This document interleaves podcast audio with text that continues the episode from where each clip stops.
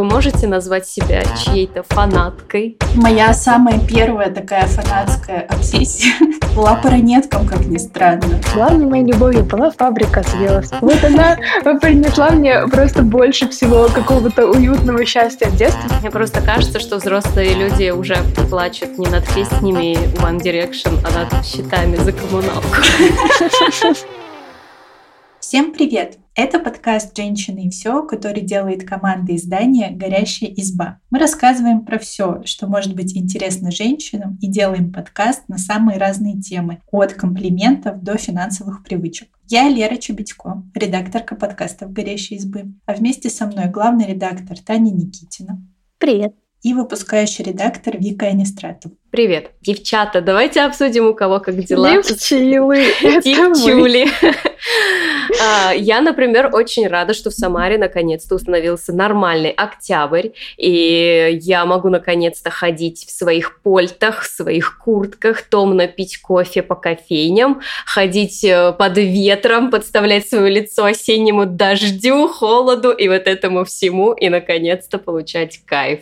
Как это красиво звучит. Э, я в субботу прилетела в Москву из более теплой страны, и я думала, что я буду заниматься именно этим. Но в итоге во мне включился какой-то настоящий москвич, и я просто целыми днями куда-то бегу, делаю семь дел в один день. Моментально ко мне вернулось вот это ощущение, ну уж если я из своего Подмосковья еду в центр, то как бы я уж все дела сделаю. И к врачу схожу на маникюр, и куплю там что-то, и заберу посылку, и все такое. Поэтому последние дни я столько всего переделала, и я только один раз пила кофе, э, и то я не уверена, что я успела им насладиться, потому что я пила его очень быстро по пути к метро. Вика, я что-то делаю не так. Хорошо, что ты рассказала про свой октябрь. Я займусь этим выходные обязательно. Ой, я, кстати, вот как раз э, прошлые выходные в Петербурге была прям такая потрясающая погода, золотая осень, и я специально выделила субботу, прям время на то, чтобы просто съездить в центр одна, зайти в свою любимую кофейню, просто погулять и послушать музыку, понаслаждаться вот всей этой красотой. Чувствовала себя героиней кино. А вы что, так не делаете регулярно? Думала, все так делают. Я вообще обожаю ходить по кофейням и просто там бездельничать. Я гораздо чаще делаю это в своем воображении. Ну да, я обожаю, знаете, красиво одеться, ни с кем не договариваться о встрече, а просто поехать или пойти, взять книжку и просто красиво сидеть, неторопливо пить. Да, это приятно. Да, просто я живу далеко от центра, и вот это вот сам факт того, что мне придется ехать на автобусе, потом на метро, меня, конечно, немного останавливает, поэтому мне надо прям выделить время для этого, собраться силами и уже потом рвануть. Но я предлагаю вернуться к нашим насущным делам, к нашему обсуждению. В последнее время, возможно, вы заметили, конечно же, вы заметили, как много э, новостей крутится вокруг э, Бритни Спирс, в том числе... Наши насущные дела, наши прогулки. Бритни Спирс, это да. Потому что мы пишем про нее новости, которые хорошо читают. И вот как раз недавно мы буквально на этой неделе рассказывали историю Бритни, про то, что она выложила видео видео со своим танцем в социальные сети. Это вызвало со стороны поклонников некое беспокойство, и они вызвали к ней домой полицию. И Бритни выступила с заявлением, что не стоит так сильно вмешиваться в ее жизнь, потому что она вот только что буквально избавилась от опеки отца, и это вообще заставило меня немножко задуматься о теме фанатства и об этой грани, и об отношениях между поклонниками и их кумирами. Я предлагаю сегодня об этом поговорить, но начать немножко издалека, с приятного, поностальгировать о нашей юности и э, вспомнить, по кому мы фанатели когда-то, или, может быть, эта любовь сохранилась сейчас. В общем, рассказывайте. Лера, мне очень интересно, кто жил в твоем сердечке до BTS. Ой, ну кто там только не жил, если честно. На самом деле, моя самая первая такая фанатская обсессия была по ранеткам, как ни странно. И я была прям невероятной фанаткой. Я смотрела сериал, у меня был альбом, их первый, который назывался «Маронетки», и там даже вот этот вот диск розовый, он пах яблочками, если его потереть. Ничего себе технологии! У меня такого не было. Хотя сериал я смотрел. Если бы я знала, что он пах яблочками. И там еще, знаете, такая вкладка была, где рассказывали про каждую из девчонок. А мне больше всех нравилась Лера, ну, потому что Ее звали Лера, и она играла на барабанах, она еще была такая красивая. И вот она там рассказывала, что она очень любит смотреть черно-белые э, фильмы и розовый цвет. И я такая, мой любимый цвет розовый. Я теперь тоже люблю смотреть черно-белые фильмы в 10 лет. Мне это вообще было неинтересно. Ну и мой первый самый концерт, это тоже был концерт ранеток. Они приезжали в Новосибирск, выступали в цирке, и я вот ходила на них смотреть. Ну, а потом были всякие Jonas Brothers, Майли Сайрус и все такое. Но, наверное, ранетки — это мое самое теплое воспоминание, потому что они были первыми. У меня тоже был первый crush еще до Jonas ов, Тимоти Шаламе, вот это все. И это был Владимир Маяковский. Я на серьезных щах фанатела по Владимиру Маяковскому. Если честно, я его до сих пор очень сильно люблю. Во-первых, вы видели вообще этого мужчину? Он такой красивый и такой стильный. Я как увидела его портрет, когда у нас был урок литературы, посвященный вот поэзии 20 века, футуристам, такая, «А, что за красивый мужчина! А это оказался Маяковский. Плюс меня очень трогало, что он весь такой огромный, такой мужественный, мускулинный мужчина с таким тонким и ранимым сердцем. Я вот тогда прям так не взлюбила Лилю Брик, которая так разбила ему сердце. Ты называла его Щен.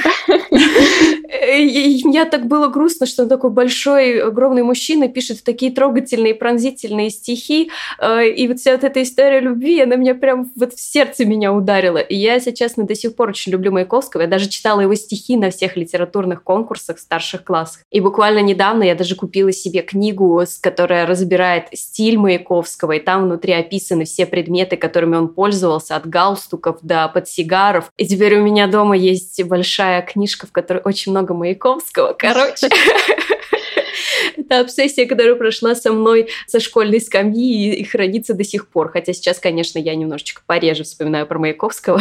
Вик, мне кажется, Маяковский действительно создан для того, чтобы быть крашем в школе, потому что, ну, все поэты как поэты, там Пушкин, что-то осень золотая, а Маяковский, столько вот у него какой-то драмы и в жизни, и весь такой необычный, а ты же когда подросток хочешь быть не как все. А, вот. Не могу сказать, что он был моим крашем, но я очень ярко переживала тоже этот период, я погружалась там в какие-то дневники, читала вот эти книги с их перепиской там с Лили Брик, думала об этом много. А при этом у меня еще в семье его очень любили, Э, например, мой дедушка, его самое обожаемое стихотворение — это, знаете, вот «Необычайное приключение», бывшее с Владимиром Маяковским летом на даче. Вот, и он абсолютно ни с того, ни с сего. Э, ну, знаете ли, просто настроение такое, как зайдет на кухню, как в 140 солнц закат пылал. С чувством рассказывала прям э, до самого конца. И я так любила это там «Гони, поэт, варенье». И немножко так хорошо рассказывала, что э, это ложилось тоже, думаю, какое-то сердце. Я думала, какой разносторонний человек. И такие трогательные стихи, такие громкие стихи. Вау. Но если говорить о каких-то подростковых увлечениях, то не могу сказать, что все они были настолько литературными. Например, э, для как бы про форму. Моя самая первая кассета была Linkin Park. Э, мой самый первый диск был Rammstein. Rammstein я не выбирала, то есть мне его просто подарила подруга. Она принесла мне на день рождения в подарочной коробке полотенце и диск Рамштайн. Вот, и я его слушала, и, ну, я решила, что мне очень нравится эта музыка, и я теперь как бы фанатка. Но, если честно, я не понимала, естественно, ни одного слова, потому что я не знала немецкий, но нормально под него там дома отжигала. Но главной моей любовью была фабрика звезд. Вот она принесла мне просто больше всего какого-то уютного счастья в детстве, мне кажется. Э, я стала вот ее поклонницей где-то между, наверное, где-то с началом а, четвертой фабрики звезд я каждую пятницу ждала отчетного этого концерта. Я забиралась на диван, я покупала вкусняшки, и мне так нравилось. Я, естественно, болела там за кого-то. Я читала журнал, по-моему, про фабрику звезд. И однажды э, там э, даже предлагали написать письмо Фабриканту? Да, там можно было написать письмо фабриканту, но не любому на выбор, а там было какое-то интервью с Никитой Малининым, мне кажется, это с третьей фабрики звезд. Угу. Вот, и как бы вот напишите. Никита Малинин не был моим главным крашем, потому что он был, знаете, такой слишком очевидный краш, он типа всем нравился, хотя не как всем не нравится Александр Киреев, который играет на пианино. Но... И пишет классные песни, кстати. Да, но я подумала, ну, я не буду упускать свой шанс. Дают Никиту Малинину, значит, дают. И я хорошо помню, как я написала ему письмо от руки, э, что там, что вот, мне очень нравится его творчество и вообще. Ну, и у меня был очень важный вопрос. И я ему задавала вопрос, извините, пожалуйста, это правда, что вы поете без фонограммы? Потому что я не понимаю, как можно э, красиво петь и при этом так прыгать. Но, к сожалению, я так и не получила ответ на свой вопрос. Э, вот, но, боюсь, я бы не обрадовалась. А в смысле, это было письмо в пустоту, то есть ты его отправил? Ну, ничего не произошло, я не знаю. Я отправила. Я, по-моему, там даже наклеила какие-то свои любимые наклеечки. Я старалась. Я не подала виду Никите Малинину, что он не мой самый любимый участник, и что я за него не болела. Вот, мне кажется, это было хорошее письмо. Но нет, ничего не произошло. Это было мое последнее письмо к миру. А какое было первым? Это. Кстати, я хочу сгладить свое возвышенное литературное прошлое и сказать, что я еще безумно фанатела по Гвен Стефани. И до сих пор фанатею по Гвен О, Стефани. Да, этот ее клип с матросиками, боже. Там вообще, там такая... Я ее обожала. Как Мне даже что друг... ты про нее вспомнил, я про нее забыла, а теперь я буду слушать ее целый вечер. Да, я недавно такая... Что, а что я так давно не слушала Гвен Стефани? Как включила ее последние эти треки вот из нулевых. Как меня прямо так накрыло приятно. Боже, обожаю Гвен Стефани. Она такая зажигалка. Ей как раз недавно исполнилось 54 4. Я до сих пор не могу в это поверить. А давайте пообсуждаем концерты, ну или какие-то встречи, на которые мы ходили, чтобы увидеться с нашими кумирами. Какие из них были самые там яркие, или, не знаю, смешные, расскажите. Ну, во-первых, я была на концерте Ранеток, как я уже рассказала. которые выступали в цирке. У них, кстати, тогда был какой-то странный тур. Они реально они ездили по России, выступали по циркам. Я не понимаю, почему такую площадку выбрали для их выступлений. Но это был мой первый концерт. Возможно, мне было лет 11, поэтому, естественно, я ездила с мамой и с подругой. И мне кажется, что у моей мамы осталось гораздо больше впечатлений об этом концерте, потому что я вообще мало что помню. И помню, что я была в каком-то экстазе. Но в глазах моей мамы это все выглядело так, что было куча детей моего возраста, и они все рванули к ограждению, вот, э, которое прям Карене самый, а все мамы просто сидели сзади и с каменными лицами за всем этим наблюдали. Там в какой-то момент ранетки начали кидать футболки в зал, чтобы... Яр, там, тебе досталось футбол? Нет, потому что в ту сторону, где стояла я, не кинули, но зато кинули в сторону моей мамы, а она не сориентировалась и не поймала. Очень видно. Да, вот это был такой мой самый, наверное, яркий концерт. Просто потому что это был вот, наверное, единственный концерт э, во всей моей жизни, когда я прям пошла на ту группу, по которой безумно фанатела. Потому что дальше я уже ходила просто на группы, которые мне нравились. Потому что потом начала фанатеть по всяким зарубежным исполнителям, а они как-то особо не приезжали сюда, те, кто мне нравился. Я тоже успела побывать на концертах, на двух. Я была на двух концертах в своей жизни пока что. И оба по-своему оставили неизгладимое впечатление. На первом я была в университете, тогда в Санкт-Петербурге Петербург приезжали Second to Mars, и я пошла смотреть на живого Джареда Лето. не стало завидно. Они еще выступали в, кажется, СКК или как там, ладно, я не помню, как называется эта концертная площадка в Санкт-Петербурге, ее снесли, а такая была как огромный круглый стадион. И, если честно, у меня остались не самые приятные впечатления от концерта, потому что мы взяли билеты на, с друзьями на танцплощадку, и меня буквально чуть не избили 14-летние девочки, потому что в какой-то момент, э, когда вышел Джаред с группой, э, началась дикая давка, потому что девочки сзади захотели пробиться к девочкам вперед, и я, я реально, я думала, думала, что я умру на этом концерте. Я, с одной стороны, конечно, порадовалась, что вот он, Джаред Лето, я щупаю его глазами. Но мне было очень страшно, что если я упаду, я не встану. Поэтому с тех пор я, если честно, зареклась, что я пойду на концерты. Я такая просто больше никогда. Я слишком боюсь этих вот фанаток, которые меня там убьют. И когда я уже была взрослее, э, друг мне сказал, что у него есть э, билет на концерт Hertz, которые приехали в Самару. Ничего себе! А он не фанат, и как бы не хочешь сходить? Я такая, ты что, издеваешься? Конечно, хочу. И тут сердце моей внутренней бабки было в восторге, потому что билет был не на танцплощадку, а на трибуны, где были вот как раз сиденья. И мне было абсолютно все равно, что я не могла танцевать, я сидела на этом стульчике, по крайней мере, меня никто не избивал, и я спокойно там махала руками и радовалась этой жизни. И я так помню этот трогательный момент, когда Hertz исполнили всю программу, и они уже ушли, а я такая, подождите, а как же Beautiful Ones? И такая тишина, и тут играют первые аккорды вот этой Beautiful Ones, которые они решили сыграть вот как бы под занавес. Боже, это было так приятно и так хорошо. Я так обожаю Тео, особенно когда он вышел на сцену с букетом белых роз и начал бросать э, розы в зал зрительницам. Ну какой мужчина. Ты поймала розу? Нет, я же сидела на трибунах, но я не расстроилась. Я пощупала глазами Тео, меня при этом никто не убил, я была счастлива. Меня во всей этой истории больше всего впечатляет, что Хёрдс приехали в Самару, потому что мне всегда казалось, что все зарубежные группы приезжают либо в Питер, либо в Москву, а до других городов просто не добираются. Это были те золотые времена, когда у иностранных артистов еще бывали туры по всей стране нашей. Да, я вот не понимаю, каким-то образом. Я в детстве мне почему-то не приходило в голову, что можно пойти на концерт. Я думала, это для каких-то других взрослых людей, поэтому все свои мечты про 30 Seconds to Mars или Panic at the или Green Day наверняка, по-моему, приезжали тогда. Вот я ни на что это не сходила, зато я была на концерте фабрики звезд.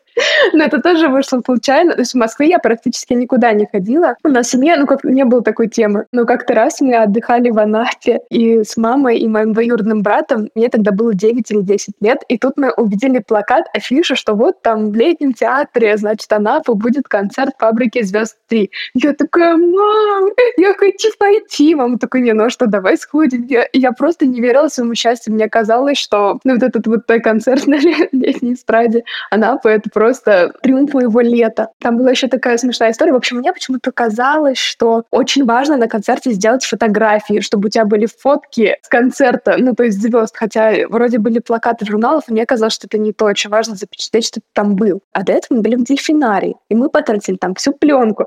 Поэтому мы чуть не опоздали на концерт, потому что мы бегали и искали пленку. Наконец нашли ее, мама там едва э, вся забеганная, мы приходим на концерт, выходят, они начинают играть какую-то первую песню, я делаю два кадра, и оказывается, что у нас села батарейка в фотоаппарате. В общем, такое у меня нет с него никаких фоток. И готовились мы к нему очень. Мы даже нарисовали плакат на огромной картонине. Ну, в моих воспоминаниях она примерно 2 метра в длину, я не знаю, какой она была. Там были такие радужные буквы «Мы вас любим». При том, что я вообще любила четвертую фабрику звезд больше, чем третью, но как бы на что пришли. Но все равно было очень приятно. И еще я эту всю поездку записывала в дневник, и я вчера была дома, и я нашла это место, и обнаружила, что я, оказывается, была то еще фанаткой. Потому что, э, значит, вот что я пишу, что мне очень понравилось. Но жаль, что автографы не дали. Но зато я пробилась прямо к машине, а там сидел Саша Киреев тот самый. Я наполовину в окно машины запихнулась по пояс, блокнот и ручку протягиваю. Но охранники оттащили меня. А пока я участвовала в битве, а маму и Мишу из окна автобуса сфоткал Руслан Курик. Вот физуха. Вот такая история. Это потрясающе. Да, такая захватывающая история. Я как-то была на Иванушках International, куда я не хотела. Ну, как бы это не стремление моей жизни, просто в Томске приходил День Томича, это что-то вроде Дня города, и они приехали туда выступать. Туда еще приезжал выступать Арсений Бородин из группы Челси. Краш многих девочек и фанаток э, фабрики звезд 6. Это я уже не знаю. Мое увлечение было интенсивным накрашки. Вот, но просто как бы здорово посмотреть на Иванушек Интернешнл. Они были уже в возрасте, и ну, они так отчаянно пытались танцевать э, какие-то связки хореографические под тополиный пух. Вот для меня это выглядело так, ну, как будто бы, знаете, мой папа танцует. Я забыла вам рассказать, что я была на концерте группы «Сливки», можно сказать, но я была не в зале, а на сцене. И это вышло случайно. Я в школе ходила в хореографическую студию, где мы занимались, соответственно, хореографией. И у нас был танец, который назывался «Куклы». И мы там в таких чудесных розовых голубых платьицах, ну, значит, такие делали позиции кукольные. И нас позвали выступать на концерт, который будут показывать по телевизору а, то есть чтобы мы со своим номером там выступили. По-моему, по России или по Первому каналу. Короче, большое дело в каком-то там огромном ДК. Было много еще номеров, и в том числе вот всякие известные группы, типа группы «Сливки». Вот, и в какой-то момент, когда мы уже были там за кулисами, оказалось, что у группы «Сливки» то ли у них подтанцовка не приехала, то ли сцена оказалась слишком огромной и пустой. И они такие, о, смотрите, какие, какие куколки. Мы с нами отрепетировали буквально там за 15 минут, что мы должны будем вместе с ними выйти, и у них сзади там на каждой там четыре счета меняются позиции, и изображать на такой задний фон. И это был ну, очень как-то и страшно, и тревожно, и очень будоражаще. На нас напустили такой туман, был такой огромный зал. В общем, э, было красиво. Потом еще нам дали автограф. Мне никогда не нравилась группа Сливки, но я думала, ну вдруг я вырасту и продам этот автограф за огромные деньги. Не знаю, где он сейчас. Таня, ты еще не продала права на экранизацию твоей жизни? Нет, нет, обращайтесь пока. А что насчет теперешних времен? Вы можете назвать себя чьей-то фанаткой? И тут я просто жду, когда Лера начнет рассказывать про BTS. Я просто коротко скажу нет. Лера, пожалуйста, забирай этот микрофон. В моем представлении этот подкаст был не такой. В этот момент вы все должны были об этом рассказать. Но да, я на самом деле, это так неожиданно случилось в моей жизни. Такое странное, невероятное событие, потому что я помню, что мое фанатство в целом закончилось где-то лет 13, вот как раз Jonas Brothers, это были мои последние кумиры, скажем так, это было еще до того, как Джо Джонас выставил себя не очень красивым человеком за много-много лет. Вот. А потом я помню, что вот были популярные всякие One Direction, и наверняка еще разные группы были, но я думала, что я уже слишком взрослая для всего этого, и что я этот период пережила, а тут неожиданно как-то так э, все закрутилось, завертелось, что э, вот несколько лет назад как раз в мою жизнь ворвались корейские дорамы, а вместе с ними как-то в комплекте шли ребята из BTS, но я бы не сказала, что я прям какая-то дикая безумная фанатка, а то, что у меня там есть подушка с Чонгуком, и кружка с ними, еще чехол на телефоне, так это мне все друзья подарили. Но на их концерт, если честно, я, с одной стороны, очень хочу попасть, потому что мне кажется, что это масштабное событие, очень здорово было бы там побывать, но, с другой стороны, меня реально пугает вот эти вот, знаете, там, что они собирают невероятно огромные залы, где много людей, большая толпа, и еще люди встают в очередь за несколько дней до начала всего концерта, поэтому пока в моих планах начать столько зарабатывать, чтобы можно было себе позволить какой-нибудь э, комфортный... Частное выступление BTS у себя дома.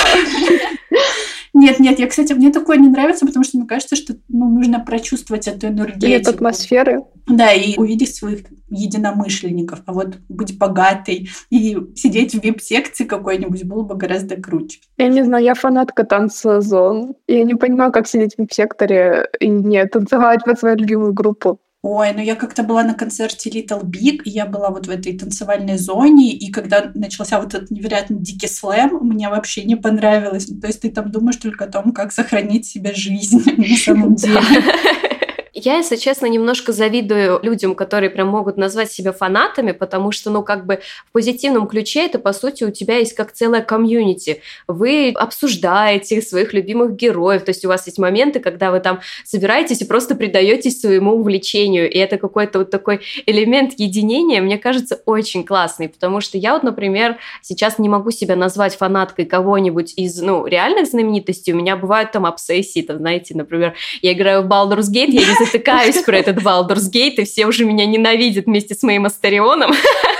меня скоро изолируют от общества. Но в живых людях меня пугает, особенно в последнее время, что вот этот, знаете, элемент разочарования, потому что есть всегда элемент идеализации, что тебе кажется, ну раз он знаменитый, значит он потрясающий, не такой, как все, а потом про него всплывает какая-нибудь штука, и тебе это разбивает сердце. Впрочем, с другой стороны, ничто не мешало мне посмотреть тысячи тиктоков про Педро Паскаля.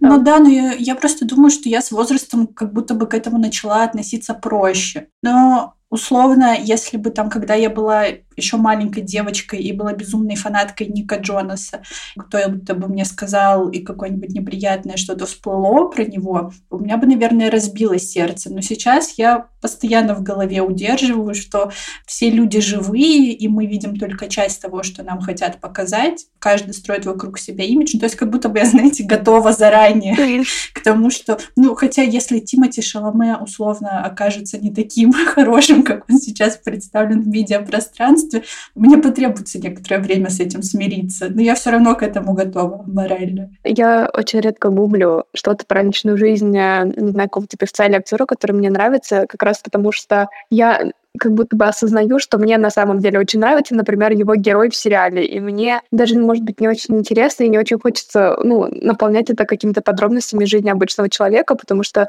ну, я на гугле там какие-нибудь фотки папарацци, как он идет за молоком, а ну мне зачем мне надо это? Я не хочу знать. Вот, и когда его жена, и что у него на самом деле уже там пятеро детей. Максимум, что я гуглю, это фотографии в Пинтересте. В принципе, в принципе, все. Поэтому я очень такой э, ненадежный фанат. Обычно я ничего не знаю и могу даже не знать имя того, кто мне очень-очень сильно нравится.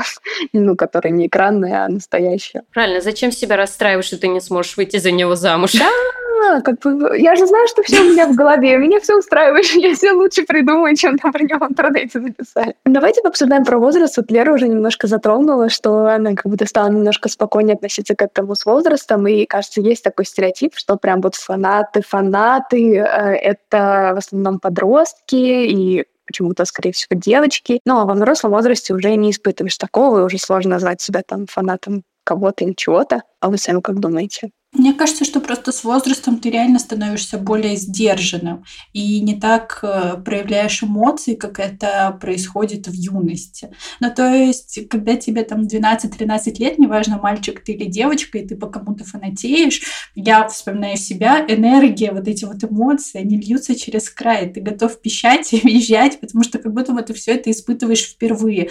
А когда ты чуть взрослее, то все это у тебя появляется своя жизнь, наверное, больше, потому что в школе ты ходишь в школу, а уже когда ты взрослый, а, там у реально. тебя много и проблем, и забот. Но при этом я думаю, что это неправда, что взрослые люди не фанатеют, потому что я тут смотрю одну книжную блогерку, она очень интересно рассказывает про книги, и параллельно с этим она фанатеет, как бы странно это ни звучало, Полещенко. И это довольно странное сочетание. То есть ей там 30 плюс лет, и она периодически, помимо книг, рассказывает на своем канале вот про фанатскую жизнь поклонника Лещенко. И она так интересно рассказывает, что это довольно завлекательно. И более того, это еще и как будто бы вдохновляюще про то, что не стоит скрывать свое увлечение, какие бы страны они ни казались окружающими, и неважно, сколько тебе лет при этом. Мне просто кажется, что взрослые люди уже плачут не над песнями One Direction, а над счетами за коммуналку. Мы плачем над другим.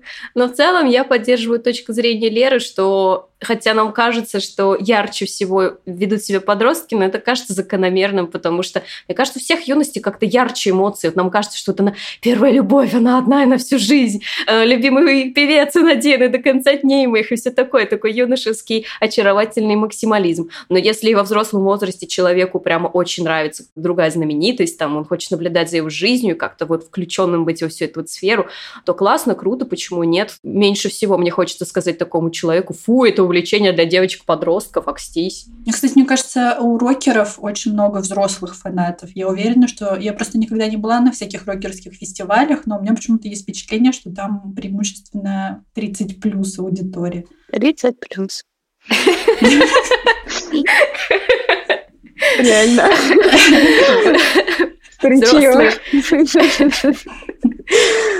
Таня, а ты сама что думаешь? Я, поскольку не могу сказать, что я супер э, фанатела от кого-то в подростковом возрасте, но вот все мои истории, ну, мне было, не знаю, 9. Вот, и то я не могу поверить, что я написала в дневнике, там, как да. я залезла в машину. Я вообще такого от себя не ожидала. То есть я думала, расскажу вам. Да не, ничего, не просто мы послушали на концерт, сходили, а там, оказывается, такая драма. Мне кажется, это больше зависит э, ну, как ни банально, от человека. Ну, то есть, например, у меня есть одна подруга, она очень увлекающийся человек. И годы ничего с ней не сделали. До сих пор мы с ней встречаемся, и она мне говорит, я там прочитала или я посмотрела. И она все узнает про это. Она там обклеит целый блокнот и начинает, не знаю, смотреть все фильмы с одним актером и рассказывать всю его биографию, и смотреть раз за разом что-нибудь. А, у меня еще была подруга, которая посмотрела, мне кажется, раз 30 э, фильм «Чарли шоколадная фабрика». Он ей так сильно нравился. Вот мы как раз были уже, ну, очень маленькие, я думаю, там 13-14 нам было, вот, и она его цитировала постоянно, она знала там все моменты и очень любила пересматривать. Короче, мне кажется, что умение увлекаться, оно не обязательно связано с возрастом, хотя бывает. Мне кажется, что тут еще нужно поговорить о самом термине фанатство, понять, что мы все в него вкладываем, потому что мне кажется, что этого слова в целом немного отрицательная окраска, и то есть довольно неловко сказать, что я фанатка того-то, как будто бы на тебя сразу начинают смотреть немножко так искоса, потому что фанатка, я не знаю почему, но у меня слово фанатство и одержимость вот соседствуют рядом. Ну, не зря же у нас есть такое слово для выражения одержимости какой-то идеи, как фанатизм, что как бы подкрепляет дополнительно. То есть в этом как бы, конечно, как мне кажется, есть некий опасный момент. Э, очень здорово увлекаться чем-то, там, творчеством человека, но, наверное, уже немножечко страшновато становится, когда человек увлекается личностью самого человека, то есть начинает зацикливаться на нем, а, строить иногда свою жизнь вокруг него. А мы еще знаем про такие проявления, когда люди начинают преследовать знаменитости, улезать к ним в дом, даже к королеве Елизавете II в свое время какой-то мужчина влез в Букингемский дворец. Это уже страшно, и мне уже как-то боязно, если честно, за знаменитых людей, что люди настолько их культивируют, что перестают видеть в них живого человека с личным пространством. Нет, ну это действительно страшно. Мне кажется, что просто фанатам нужно какое-то другое слово, потому что у слова «фанат» столько близких и негативных коннотаций, например, где фанат, а где фанатик, очень похоже. Сложно совсем от этого абстрагироваться. Вот, а есть синоним поклонник, но я бы, если честно, мне не очень приятно, если меня назовут поклонником какой-то певицы или там актера. Они мне просто нравятся, я им не поклоняюсь. То есть кажется, что все эти слова как будто создают какой-то образ такой массы, которая а, живет своим кумиром, и действительно, как будто сказать, что ты к ней принадлежишь, а, чисто стилистически не очень приятно. Кажется, в этом ничего такого нет. Ну, то есть, чем отличается увлечение какой-нибудь классной компьютерной игрой от того, что у тебя увлечение каким-то музыкантом, и ты хочешь ходить к ним концерты? Вот, кстати, сказать, что ты фанатка Гарри Поттера, да, это, как это бы не стыдно. Это я могу. Я фанатка Гарри Поттера. Так нет, дело же ведь не в стыдстве, как бы, ну, сказать, что я там фанатка Дэниела Редклифа, why ну, not? Это кажется, что это как будто значит не совсем то. Ну, то есть я фанатка Гарри Поттера, это что значит? Что я знаю все книги, я их пересчитываю зимой. На самом uh-huh. деле, в принципе, ну, в смысле, мне нравится волшебство. Я записывала с Хогвартса.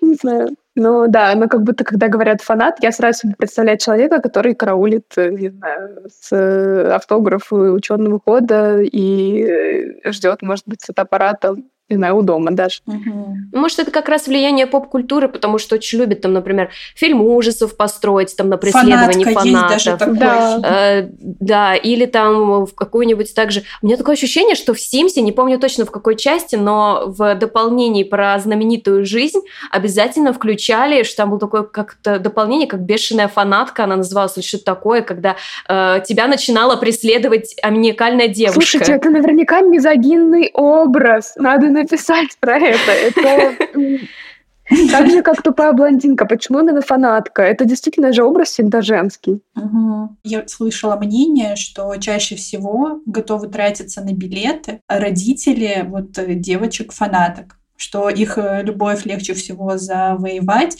и что они стопроцентно будут покупать там мерчи, всю продукцию, связанную со знаменитостями, тратить билеты на концерты и так далее. Ой, билеты, деньги. Может, это связано с гендерными стереотипами, что от девушек ожидаемо, что они будут э, такие, знаете, романтичные, импульсивные, влюбчивые, а от мужчин все время ожидают э, вот в рамках этих стереотипов, что они должны быть сдержанными, mm-hmm. они не должны ничего прям сильно любить. Ты что, э, любишь BTS?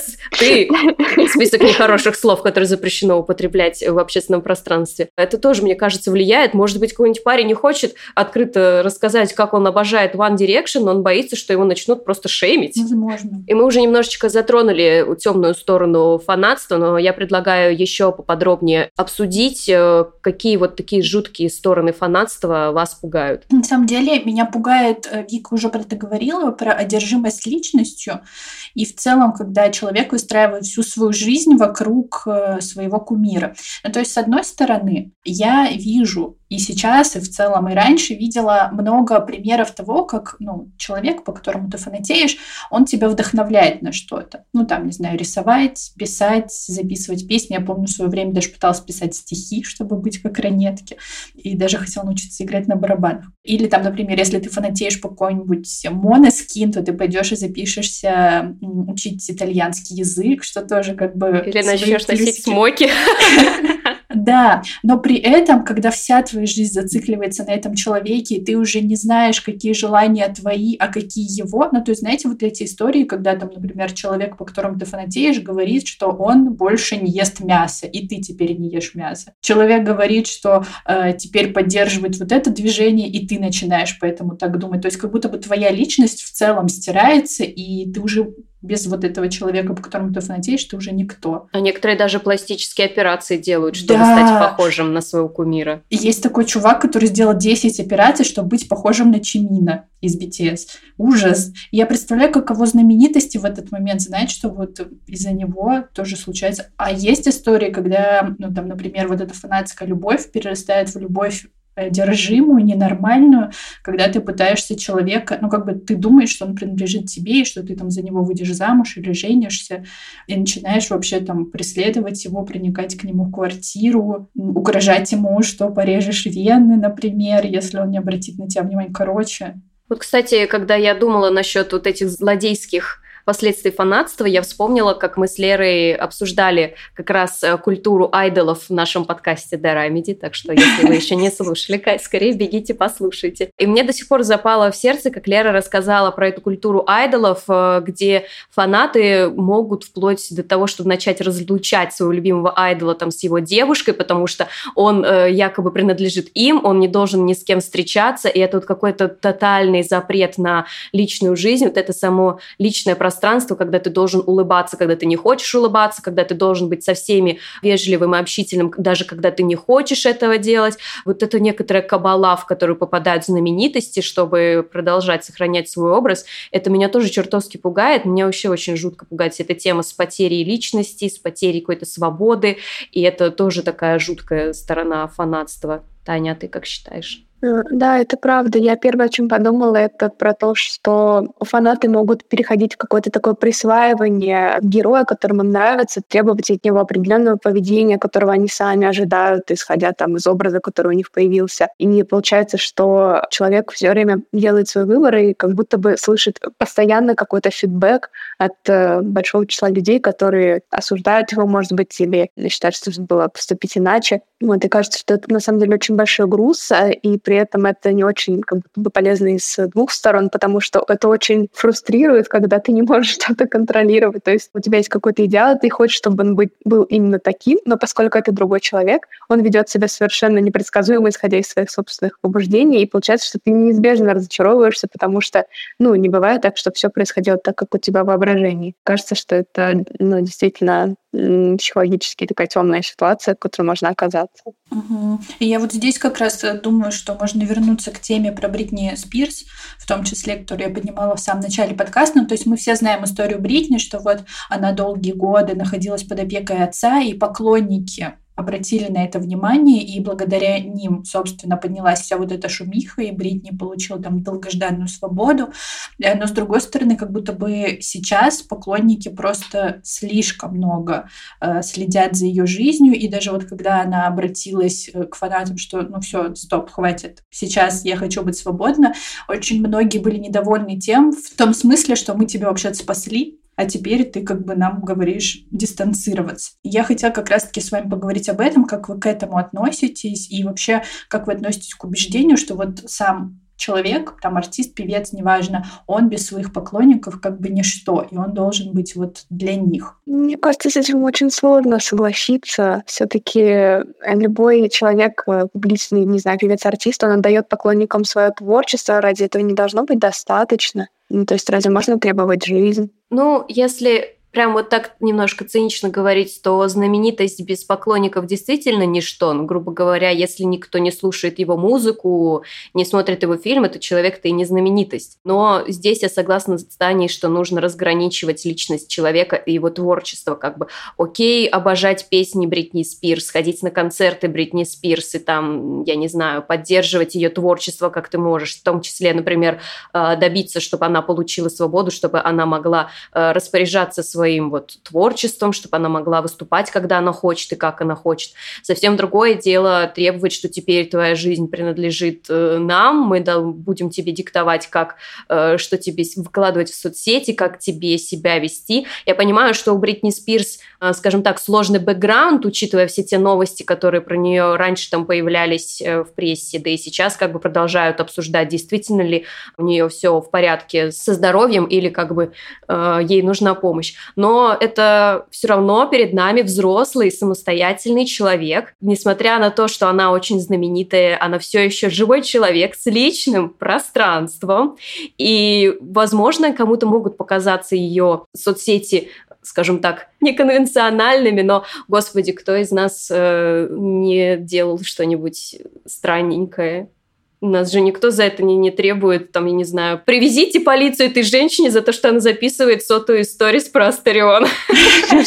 Да, я согласна. Я тоже так думаю, но при этом я, наверное, большую симпатию испытываю к знаменитостям, которые по-доброму, что ли, относятся к своим поклонникам. Потому что есть некоторые звезды даже у нас в России. Э, я не буду называть имен, чтобы там никого, ничьи чувства не задеть, но вот есть одна очень талантливая, на мой взгляд, певица, но она такая неприятная, как человек в жизни. И то, как она общается с людьми, которые ее очень любят и покупают билеты билеты там на ее концерты, она к ним относится, ну, как к какому-то расходному материалу, и иногда может себе позволить что-то неприятное про них сказать. Меня это просто само по себе отталкивает сразу от этой личности. Получается, как обратная крайность когда знаменитость относится пренебрежительно к людям, которые искренне любят его творчество и вообще как бы, ну, ребята безобидные просто хотят получить только внимание от любимого персонажа. Да, сразу задумываешься о том, насколько сложнее стало быть звездой э, с появлением, э, ну, э, соцсетей. То есть, конечно, с одной стороны, легче, ты можешь прославиться просто у себя дома, вот, но с другой стороны, раньше у тебя есть звезда, ты можешь что, прочитать о ней в журнале, ну, увидеть ее на концерте, ну, все, в принципе, можешь о ней мечтать, смотреть на плакат. Вот. А сейчас, когда ты можешь написать в директ э, и прям вот увидеть ее каждый день, то есть как бы быть приятной личностью, еще и особенно быть приятной личностью в интернете, это, ну, тоже труд. И, э, может быть, очень много звезд, которых мы любили в детстве, на самом деле были очень неприятными, но мы просто не знали об этом, ну и вроде никто не пострадал. Так что, на самом деле, сейчас, когда мне нравится какой-то актер, например, я гуглю его Инстаграм, и я понимаю, что он, э, ну, его практически не ведет, что это какая-нибудь страничка, которая ведет там агентство, вот, и у него, на самом деле, нет э, соцсетей. Я думаю, я сразу представляю, что у него такая приятная жизнь, знаете, где-нибудь в сельском домике, без, значит, без сторис. Я сразу думала, как, наверное, ему хорошо, оградил себя как бы от всего вот этого сложного мира э, и оградил своих фанатов от того, чтобы сблизиться с ним слишком сильно. И мне почему-то всегда радостно за таких людей. Я не знаю, насколько им на самом деле хорошо, но я думаю, наверное, сидит, слушает шум ветра. А мне, кстати, очень нравится такой подход у знаменитостей, когда у них есть вот такая условно официальная страница для большинства, для масс, где они там постят какие-нибудь свои релизы, показывают маленький кусочек жизни, который они хотят, чтобы видели их поклонники, там фанаты. А есть какая-то личная страница, вот э, куда всем вход закрыт. Да, если я стану звездой, я вот так. Да, я тоже. Ну, кажется, у нас получился сегодня очень такой э, продуктивный разговор. Я до сих пор, если честно, под впечатлением от э, Таниного репортажа с концерта. Я призываю наших слушателей и слушательниц э, писать в комментариях и рассказывать по кому фанатели в детстве и по кому фанатеете сейчас, и как вообще относитесь ко всей этой культуре. Но также подписывайтесь на нас, ставьте лайки и слушайте на всех популярных площадках. А еще у нас есть подкаст «Дом с огнем», в котором запустился третий сезон, где наша редакторка Даша Полещикова общается с разными интересными женщинами, которые живут необычной жизнью, например, в деревне или в доме на колесах. Его тоже можно послушать, если вам интересно. Всем пока. Пока. Всем пока.